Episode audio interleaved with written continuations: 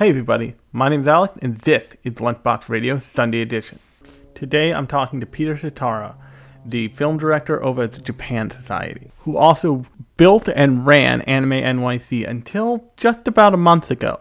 Now with this new role, he is tasked with bringing Japan and New York City closer together with a year-round film program. Here is my interview with Peter Tatara.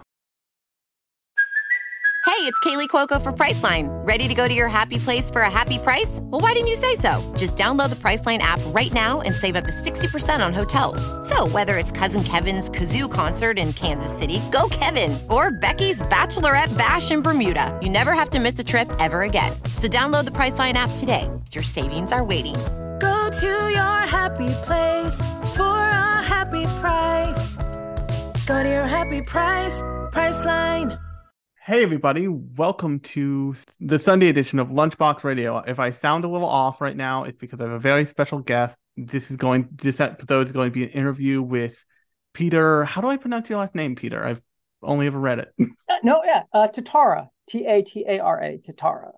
And Peter Tatara is the film director over at the Japan Society. So let's just dive right in. What is the Japan Society? So, Japan Society is a hundred year old arts and culture organization here in New York City. We were founded in 1907, and over more than a century, we've done lectures, gallery shows, language lessons. We have one of the largest uh, language schools in the US. We have a research library. We do performing arts. And I'm fortunate enough to captain the film program there what is if you had to say what is japan society's main goal? Absolutely yeah. So to keep it pretty distinct or, or, succinct our goal really is just to bring new york and japan closer together.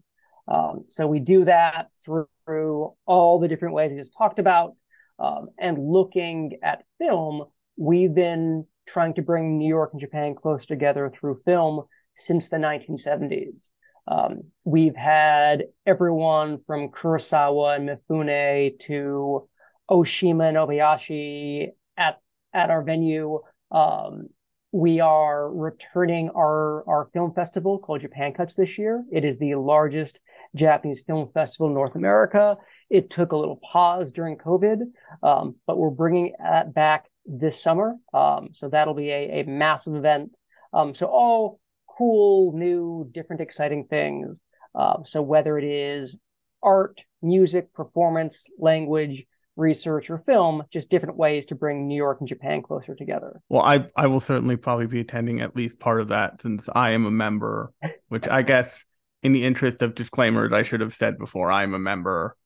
I'm also apparently hilariously a huge fan of your bathrooms because I had never gone to the bathroom in the Japan Society, so I did not know you had Japanese toilets. I was stunned. We we do have Japanese toilets. It's not a perk we promote on the website, but uh, probably the best toilets in Midtown Manhattan. That, that's that's probably a claim you can easily make. Oh yeah, we got the heated seats and everything. What did you do before? What did you do before you took the position here, and what made you take the position here? So I'm still a baby. I have been at Japan Society for probably a little bit more than a month. I joined in, in January. Prior to to coming on board as the director of film here, I was actually the founder and the event director of something called Anime NYC. Uh, Anime NYC is the second largest Japanese pop culture convention in the US and I grew that from uh, its very, very start through to this past year when it was welcoming over 50,000 unique attendees, world premieres, and major guests from Japan. Um, I attended so on on doing. Saturday for that, and I stayed in. I can only tell you, probably the worst hotel I've ever stayed in in my life. it was yeah, like a stone's throw away from the Javits Center. I don't even want to say the name because they don't need more help. Everybody was very nice at the hotel. Oh, yeah, no, that's part of the, the, the fun experience of doing stuff in New York. You've got amazing hotels, and then you've also got uh, less than amazing properties in the city. Um, but but yeah, so I I ran Anime NYC from its founding through to last year. Um, it was my supreme honor to to build that event. I still speak with the team regularly. I want only the the best of success for it in the future. Um, but I made the decision to to move over to Japan Society when they had approached me about the concept of running their film team and the concept of relaunching Japan Cuts. Japan Society is an organization I've loved and appreciated for, for 20 years, as long as I've been in New York. And I've attended their Japan Cuts Festival every year as well. And to have the the opportunity to put my fingerprints on an organization like this was deeply exciting. I think the the core of why I started Anime NYC was personally to to find a way to bring New York and Japan closer together. And heck, that, that's what Japan Society does year round. So I'm excited to no longer just do programming, do things, do events for three days out of the year, but here at Japan Society, ideally, you know, following that mission all year round with different events for for nerds and not nerds alike. Yeah, I gotta say, I I was genuinely stunned at the sheer amount of movies you guys show every week. Every single well, day, there's usually something. Week. But but no, I think around the time over... when I was looking, I was just surprised. I'm like, there's another one of these on Tuesday. That's a lot of me on the train from New Jersey. I can't I can't live that life. We we, um, we ha- so we don't present things every day. Um, we do present between fifty and seventy five films a year. Um, it's a mixture of regular repertory monthly screenings. We do a, a monthly classic every month, monthly anime every month, um, and then we do various different film series throughout the year. That's when we we do get more busy. Um, so we just finished up a centennial um, film series for Seijun Suzuki. And coming up in April, we have our official uh, spring series launching. Um, I don't think it's publicly live yet, but the next week, all that will come out. Um, so, yeah, those will be some pretty packed uh, days and weeks when those things go out. So, what does your day to day look like? What's the process of finding about a film and then getting that film screened at the Japan Society because you guys have a very nice screening room, by the way. We do, yeah. So if you've not been, Japan Society is at 333 East 47th Street. We are one block from the United Nations. We are in a gorgeous landmark building that opened in 1971. It's it's beautiful. It's breathtaking. Um, it, it is amazing to to go to work in this space every day. Um, the the stage that um, we present films on is also used for performing arts. It's used for lectures. It's used for other things. And legitimately, presidents and prime ministers have stood on that stage. So whenever we present something on there, it, it just carries so much meaning. Um, and deeply, again, deeply excited to add my fingerprints to the previous generations that are programming for it.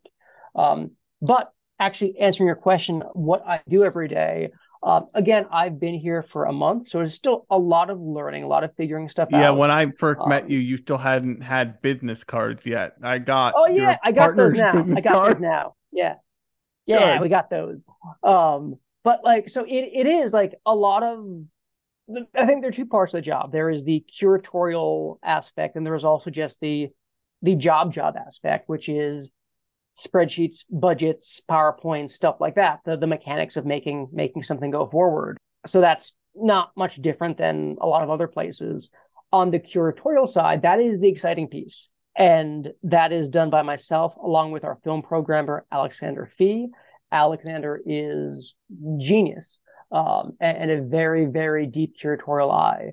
Um, so, how we go about presenting screenings, I guess technically, it's got two parts. So the first part is sourcing the distributor of a film, and then the second part is sourcing what we're actually presenting you know, on screen. Um, so with our films, it's either easy or hard to find the distributor. If it's a title that is officially distributed in the US, we talk to whoever that company is in North America um, and work with them to get the right to present it.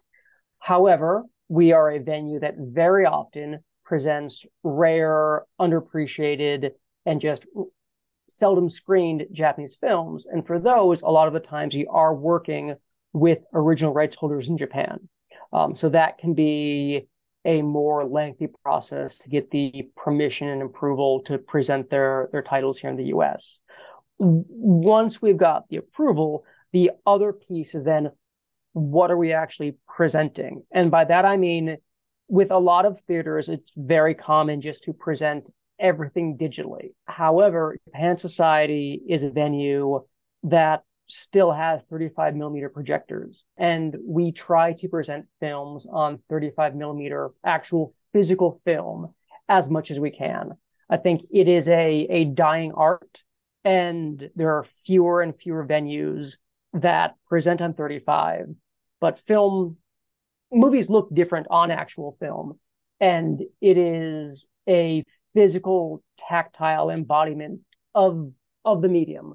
Um, and there are certainly audiences that specifically seek out screening specifically for that 35 millimeter experience. All that's to say, it is sleuthing out where, who, how can we find physical 35 millimeter prints for a lot of our titles. So a lot of these are in different archives uh, or different libraries at different educational institutions. A lot of times as well, we are importing these prints directly from Japan. So when we're presenting a film in 35 millimeter, we might be the only place in the US this film is shown on 35 this year, or really this decade. Um, so it's a lengthy process. And again, I want to give full credit to Alexander Fee. He is a detective who absolutely loves the chase, the investigation, the uncovering and finding where where to source our prints. um, but that's something he deeply, deeply loves and brings something special to Japan society. Yeah, I, I get the sense from him that he would like hunting down like, okay, I've heard about Ramayana. Now I need to go mm-hmm. find what the production yep. studio is, who who I would even begin to call to find the right person to call to maybe get this thing shipped in a crate to here with a bunch of promise notes attached to it. I, yep, yep. I will say Ramayana was on digital, um, but it was on. It was, oh yeah, I forgot that was a 4K remaster. It was. Yep. It was um the, the the second place in the U.S. to screen that. So it was screened in L.A. once, and then we were the New York premiere of that remaster of it. What does something like that say that would I know that that had its own studio. It was very uniquely produced in that it was produced with a English dub first, from what I mm-hmm. understand. Mm-hmm. Yes, and correct. has, like you said, never been shown in North America except for twice, one in LA, one in here. And LA makes mm-hmm. total sense. Somebody probably acquired that. That feels like Quentin Tarantino came across that somehow and was like, I gotta get this on a movie theater. I'm going, I'm losing my mind. But what does that how does something that's that infrequently shown differ from something like a Studio Ghibli movie, which is while wonderful, they run pretty constantly all over the world. Oh, agreed, agreed. And I think too, like that's why, like when we do Ghibli, um, we do make sure we screw on 35 millimeter. Um, so like even in New York, Ghibli is you know not difficult to find. Metrograph does it all the time. IFC does it all the time. Uh, the Museum of the Moving Image is doing Ponyo right now. So for us to do something that is widely accessible, it is finding something that still makes it unique. Because um, I think we do want to present a balance of film at Japan Society. Um, it is both more accessible, popular titles like a Mononoke or a Totoro, but I think that the big thing we also strive to do is present things you're not going to see anywhere else. You know, and, and Ramayana is a great example of that. Um, so how we, we we get a Ghibli film is very easy. It's we call up the the U.S. distributor, We say, hey, we would like to do Ghibli on 35 millimeter. We talk through some specifics. We make sure there's not any conflicts. Um, and then we do a Ghibli movie.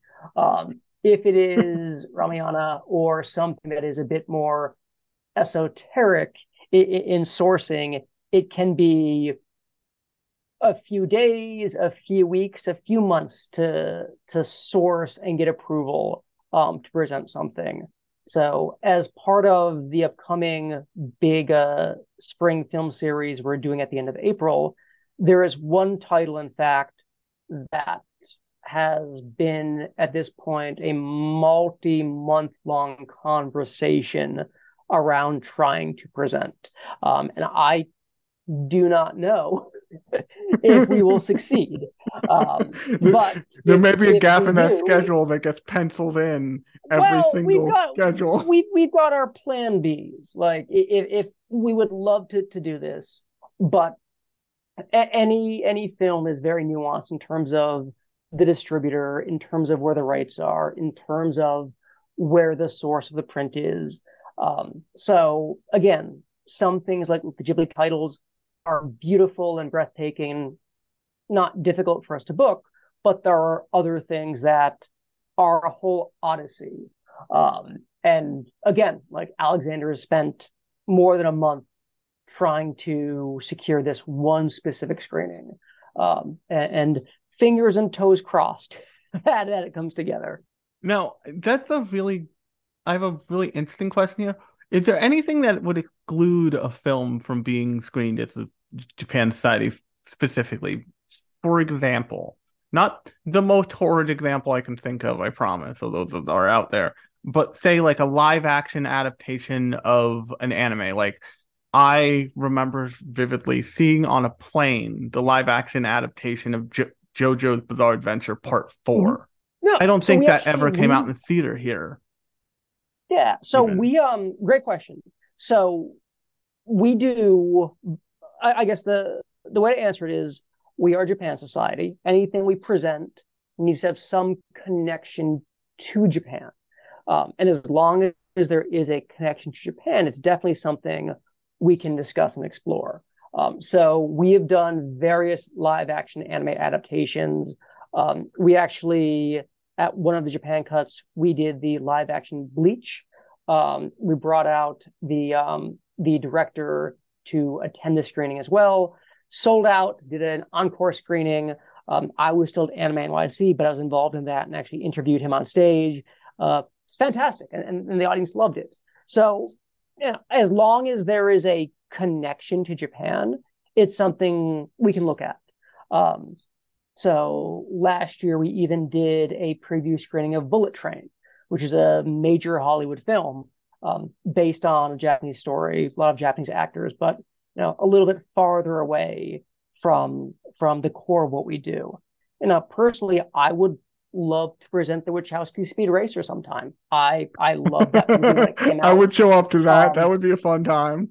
I, I feel when that movie came out, it was panned, but oh, over the really decades was. since, people have realized it is brilliant. So, you know, it, it's as long as there is some connection to Japan, it, it's something we can look at.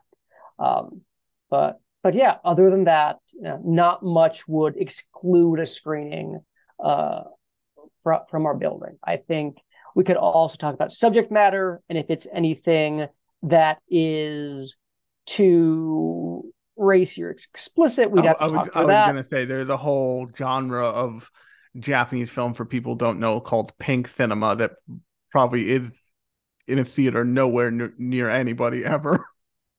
Just totally. because of you know, with... the racy subject matter. Some of them may be of note, but they're not anything that mm-hmm. I would certainly want to have to sign a flyer, get anybody to sign a flyer to show or to be shown in a theater. Yeah, yeah, but you know, it's we we have presented titles like that before. I think it's just pre- presenting them within context.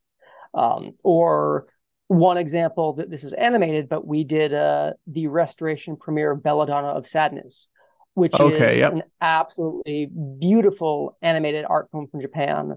Um, not for kids, but you know, it, it, was a significant film. So I think you know as long as as long as we can present it with context, even if it is more extreme in subject matter, it is something we would explore. Um, but again, like the overall goal is providing balance within what we show and a purpose, a reason for why we're showing it. You kind of answered this before, but when you do when you do a deal to screen a film at Japan Society, who do you typically deal with? Do you you deal with do you deal with the, the studio directly?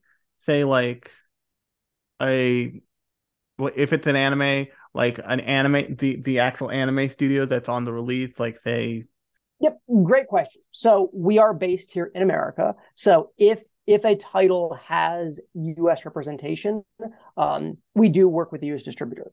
Um, so that that's the way this business works. Um, so if there is someone that has the U.S. rights, that is who we, we approach first. Um, if it is a title that does not have U.S. distribution, that is when we would talk to a Science Saru, we would talk to a Trigger, we would talk to a Toei, a Toho, whoever um, has the has distribution over in Japan and probably still does have the global rights as well. So that that's how we would approach things. But again, it it is title by title based upon just how accessible is it. Are there any films that you hope that you're hoping you can get to be screened that you're not in talks for yet, or that you can talk about that you're in talks for? Yeah, I'll uh, sure. I'll yeah, well, I've already mentioned Speed Racer. Yeah. Um, we have not seriously. I really hope you get that, Speed Racer. But, uh, at some point, that will happen. Um, the the other title that I know Alexander and I would both love to present is Macross. Do you remember love? This is the original. Oh, Macross that would be film. great. Um, I I would love to do that. I think Macross has a let's say, complicated history with rights in the U.S.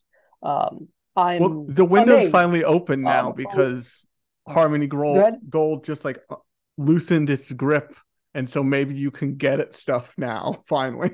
So, so yes, within the past few years, um, the the availability of Macross in America has dramatically changed. Um, you've seen Fathom Events do screenings of Macross Plus, I believe of the Macross Frontier films as well. Um, more and more Macross is accessible, and I I am looking forward to presenting any Macross I can. Um, do you remember Love remains in, in limbo? Um, I think it is something everyone would like to show, um, but it remains elusive even with the the changing um, relationships to, to Macross in America. So I think that is, I know that is Alexander's holy grail for what he would like to screen. Um, definitely something I, I, would love to screen as well. Um, I can see behind me the, the amount of Macross just ephemera on the wall.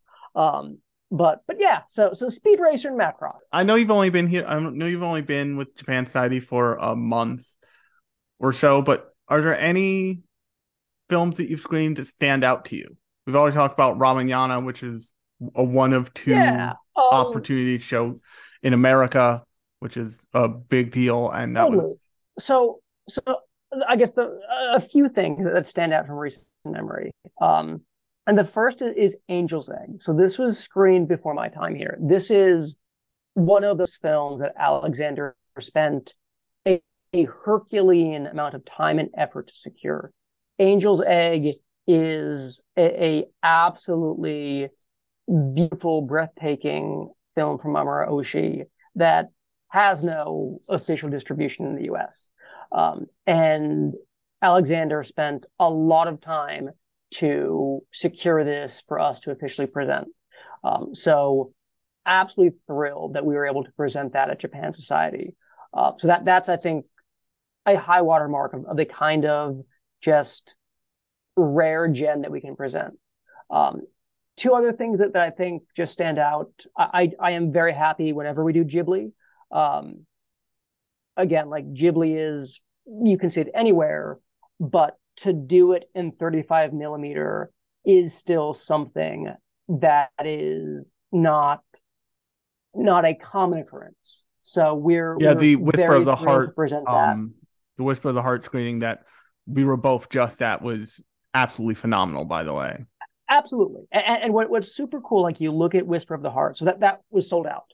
Um, what I love with Ghibli is it does it does bring a sellout crowd, and what what I like about that is the crowd. Like you were there, just looking at the the number of different people coming together for for a film like that, um, and it is everyone from anime kids with, with you know My Hero Academia key change keychains to you know cinephiles, college kids, everyone in between, Japanese expats, moms and dads, like I like the, the, the community that comes together for something like that. So always thrilled by presenting Ghibli in 35.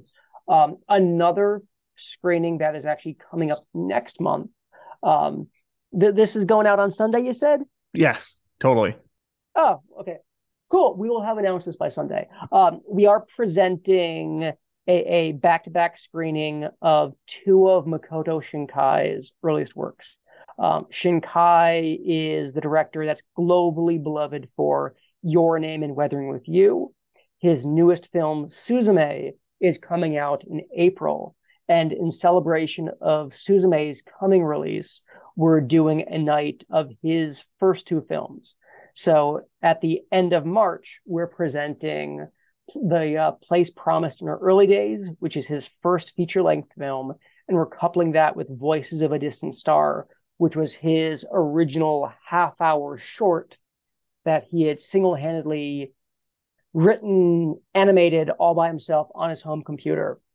So I I'm very excited to present these works that are not seen as much as his more uh more current things I'm very and excited to show up and cry for that um, entire time because that's what will happen to me. I, I, will say, Voices of a Distant Star of everything he's done remains my favorite. I think it is such a succinct gut punch, um, and You're and not wrong. the the the ending theme still makes me cry.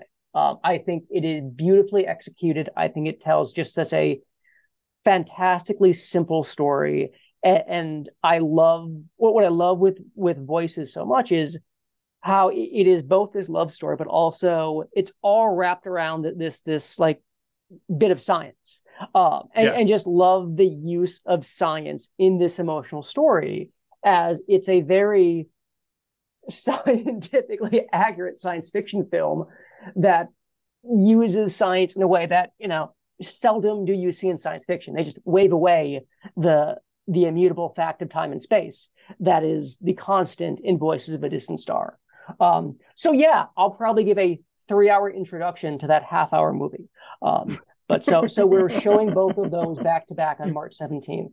Um, I I, and, uh, I remember seeing Voices of a Distant Star by myself on a laptop in like the middle of the night and it mm-hmm. would, I would I was I was broken by the end of that. That yeah. and places promised in our, and that and um in this corner of the world like mm-hmm. wrecked wrecked me and we're both yep. similar scenarios each time and I should have known going into in this corner of the world like I'm starting this right now. This feels like when I watched Voices of a Distant Star this is not a good idea. Like I'm not going to be okay after this. But now, with something like that, where you where it's a director, anime or otherwise, who's really well known for a really commercially viable film like um, Your Name, or slightly less so with Weathering You, Weathering with You, but also Weathering with You. What do you hope, say, the common viewer who's familiar with the with something like Weathering with You or Your Name gets out of seeing something so early from Makoto Shinkai because lots of lots of people talk about anime on the internet, me included, say the reason that your name took off was he finally got the formula right. because yeah, I mean, love him or hate him, he has a definite formula that he oh, does oh, totally in his films. And, and that specific and one, it's like, oh, you gave this one a happy ending, and that lets everybody like recommend that you go watch this movie now. mm-hmm. a little bit. Well, uh, well, I think you, you nailed it. Like it's when you when you see our description for our Shinkai Night, like that's exactly what we talk about. That while weathering and your name are global phenomenons, he didn't emerge out of nowhere. And you look at his early works, both stylistically and narratively, he's playing with the same thing that, yes. that he does in his latter titles. Um, and I think it's very curious, important, and just meaningful to to see how he was tackling these subjects in now in in I should know the year. I think it's 2002. I don't know off the top of my head either. Yeah, yeah, 2002. Yes. Um, so like it's to to see the the difference between how he's approaching these subjects in 2002 versus here we are in 2023 and what wow 20 years what what 20 years ha- have done to to mature his voice as a director um it's it's so interesting too like i still picture him from those early works and, and still remember him as being this fresh emerging voice in the anime scene and the the dude just turned 50 like it, it's so that blows my mind. I don't even think I knew how old he was. Him and Mamoru yeah, Hosoda, yeah, I have no idea how old they are. Um, so, but like, it's the point is is access to his earlier titles to to show, you know, where he started from, to to give this the the the credit, the accolades it deserves, and I think for for fans of, of his more popular works, I think it's really informative to see this, but also in general, they're marvelous movies. Um, and even if you've never seen a, a Your Name or Weathering with You, it's I think these are beautifully told stories um, and well worth well worth the evening. And for anybody who's listening to this, who's slightly who thought it was slightly odd the slight down note about climate change in Weathering with You, that did not come out of nowhere for Shinkai. He ends on down notes all the time. I came out of that movie being like, he couldn't quite get the uplifting ending out of that that I think everybody wanted him to do. But also, it's Makoto Shinkai. I'm just happy I can still go home and not cry myself to sleep. How how long were you a member of the Japan Society before they like brought you into the fold, so to speak? Um, I'm trying. I have to think when I can remember. I know I have been attending programs here probably for 20 some years. Um, I moved to New York in 2005. Okay. And I think I, have been attending things here for, for almost that long. Uh, I know the first Japan Cuts was 2007. Um, and I know uh, I was there. So, so yeah, like pretty much the entirety of my my time in New York, I've been around this space in some way, shape, or form. I know that I, I know but, that Anime NYC what is now like a huge thing, and I remember I remember the first year that I remember I vaguely remember the first year Anime NYC started. I remember going to um the Big Apple Anime Festival before the Republican convention actually took that time slot and kicked them out of the mm-hmm. Times Square Marriott. How different is running this kind of thing since it's all year round from running something like Anime NYC, which involves tons of international guests and like lots of screenings, lots of panels. I've been a panelist at a, a staff of just like everybody from people have done this before to the kid who is really lucky just to be a staffer and feels really lucky to be a staffer. Mm-hmm. How is it different running the two things? It's a great question. Um, it's a great question. Uh, and I think it's both easier and harder doing what I'm doing now. So I think with Anime NYC, it is one big event, one big moment. And I am legitimately spending 12 months out of the year building for three days. Um, so it's a whole year to plan something, which does let you spread that planning out Yep. over many, many, many months.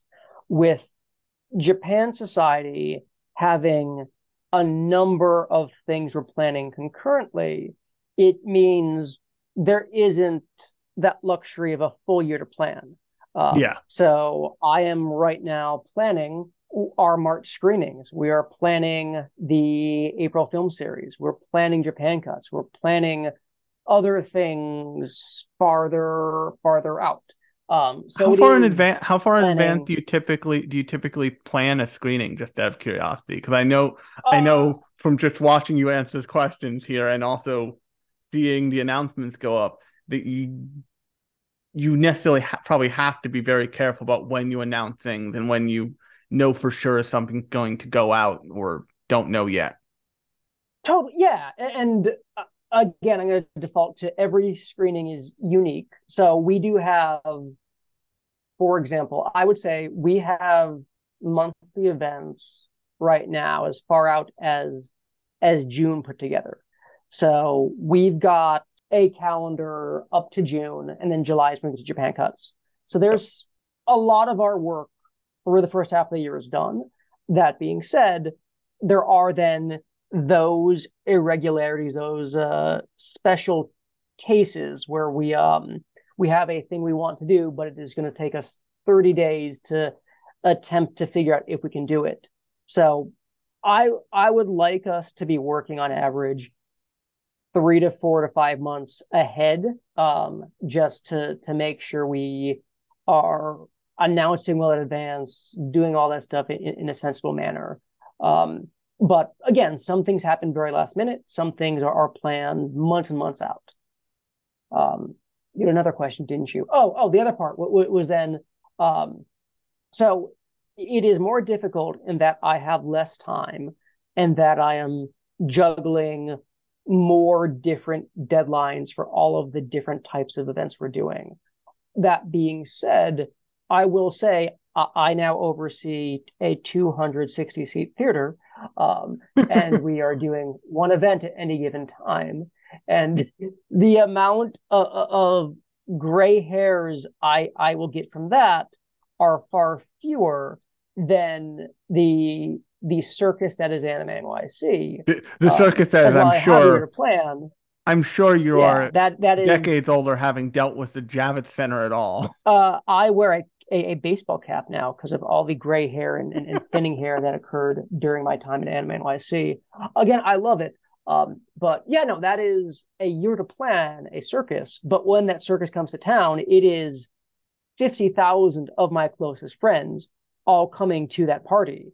And it is 15 things going on at any given time. So it, it is the fraught nature of all of that happening simultaneously.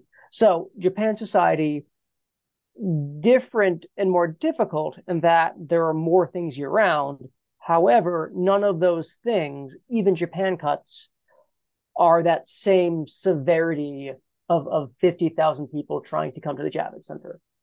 Oh yeah, I, I bet. Now, this is going to be an odd question, and feel free to take the fifth because it's going to be a very odd and potentially controversial question. But are there licensors who would not work with you to show things for, say, an anime convention, but who will work with you and will show things for the Japan Society because the different kind of more internationally renowned thing because all of a sudden you're calling from a phone number that has a little bit more weight seemingly in some That's a great minds? question. Um, yeah, I so I don't know. Like what I will say with with Anime NYC, I could do pretty much anything um, in the anime space, and I think it was more difficult when I was calling as Anime NYC, trying to do anything that was not anime. I, I think it Yeah. was actually trying to show, hey, I'm a cartoon convention, but here's where I want to do this, this thing. Um, Like, trust me, they'll show up for this. They already are. Yeah. So Japan Society, we we do have those relationships with live action distributors, so so Yeah. those exist. I I'm actually talking to all of my friends in the anime world now just to see what can we do. Um, as I'm now in a place that is very different from what they're typically used to. Yeah. Um, but I would like to try to present you know anything we can that is appropriate for Japan society. I think the the one thing that I've never been able to crack um, are organizations like a like a Netflix or an Amazon or a Hulu to try to work with them. Netflix especially is investing very, very, very heavily in Japanese content, um, and would love to see whatever we could create to help premiere, preview, um, anything that they're doing. So, so Netflix, um, please give me a call. now, this is something that I just I just wondered about Anime NYC. Anime NYC has always been heavily branded alongside Crunchyroll, and Crunchyroll went from being and not I always talk about this, but I'm sure I scream into the void a little bit. Crunchyroll went from being a pirate site that collated people's fan subs to being Crunchyroll. And now they're so big. What was it like working with them as like the backing behind the convention basically at the end?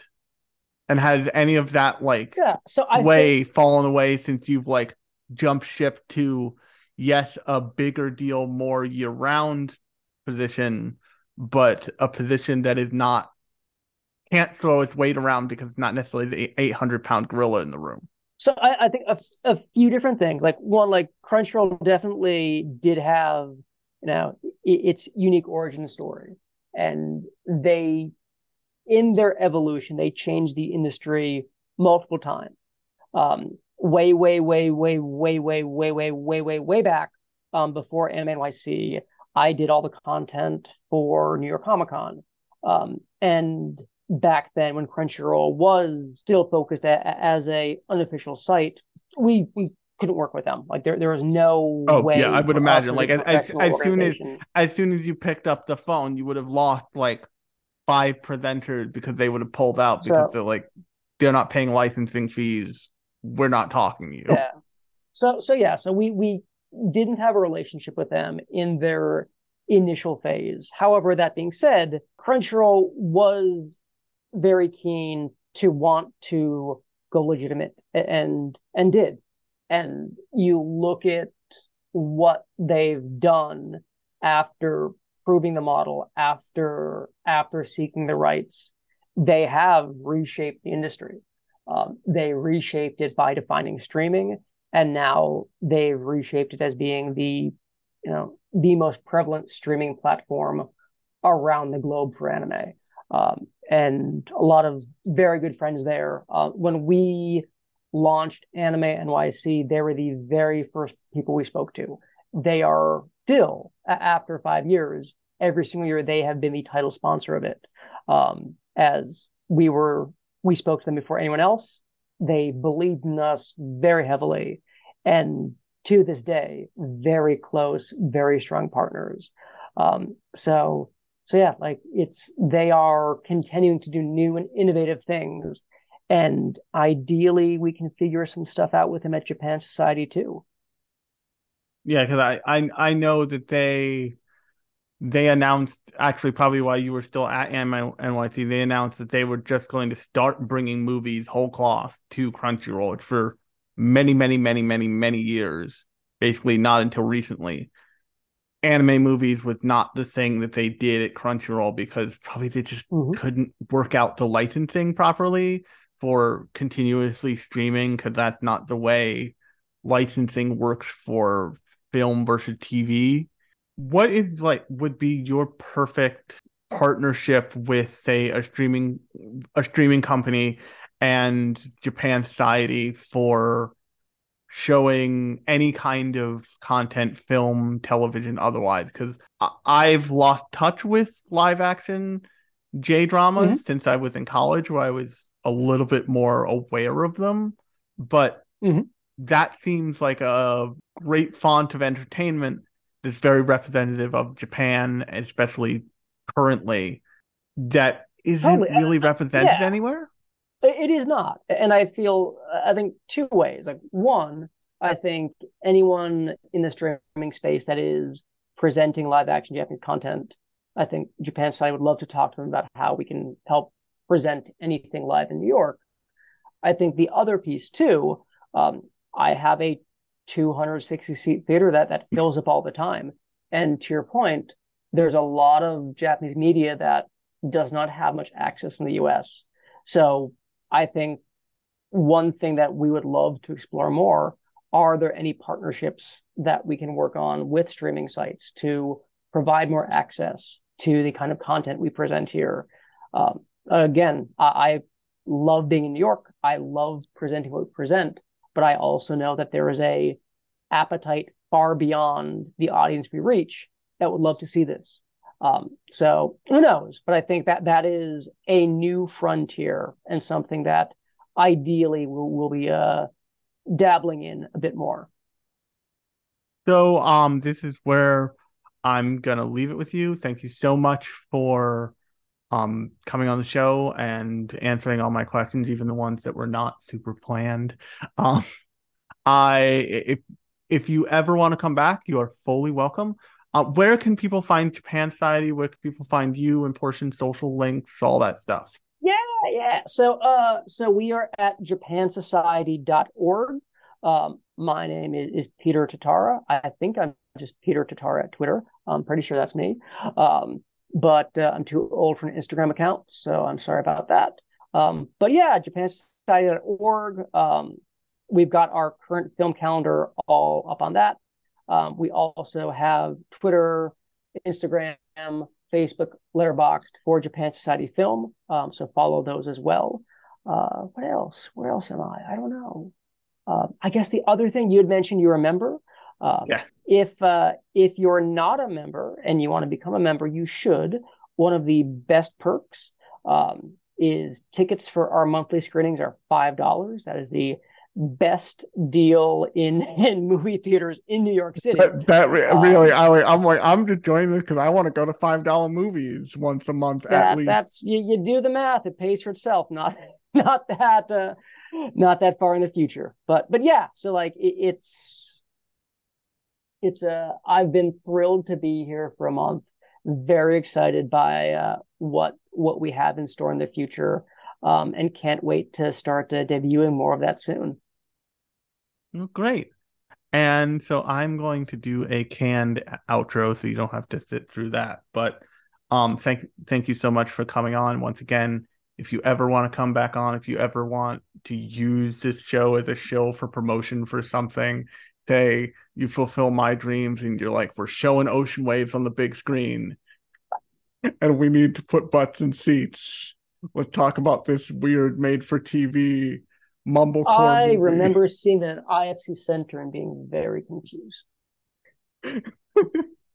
I just remember thinking that that thing. I'm like, oh, they made a mumblecore movie about nothing for TV. This is It's- great. It's, it's nuanced. It's nuanced. Um, It's- but I remember like bringing that up at the end of after the Whisper of the Heart screening, and you and the other person we were talking to was like, "That is that is really low key." Yeah, yeah. Um, but if you ever want to promote anything, feel free to hit me up. Um, you have my email. Um, but Mhm. once again, thanks for coming on. It was great to talk to you. Now I'm going to. Mhm, Absolutely. Cool, cool. And hopefully I will see you at our Shinkai night. Oh yes, I will.